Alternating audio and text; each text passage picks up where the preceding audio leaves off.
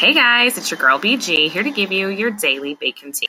All right, so my birthday is coming up, and so we've kind of just been talking about um, different birthday cake recipes that you can make for yourself or you can have somebody make for you. And so this one sounded super, super delicious and light and airy, and that's what I like.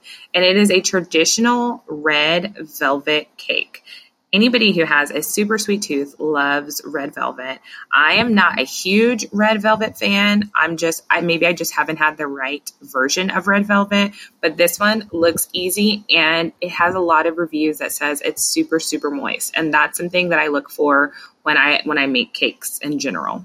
All right, your tea for today. So a product that I feel like you guys need to order off of Amazon. It's clear lipstick. And when you put it on your lips, it does have a little tint to it, depending on the color flower that is melted into the mold.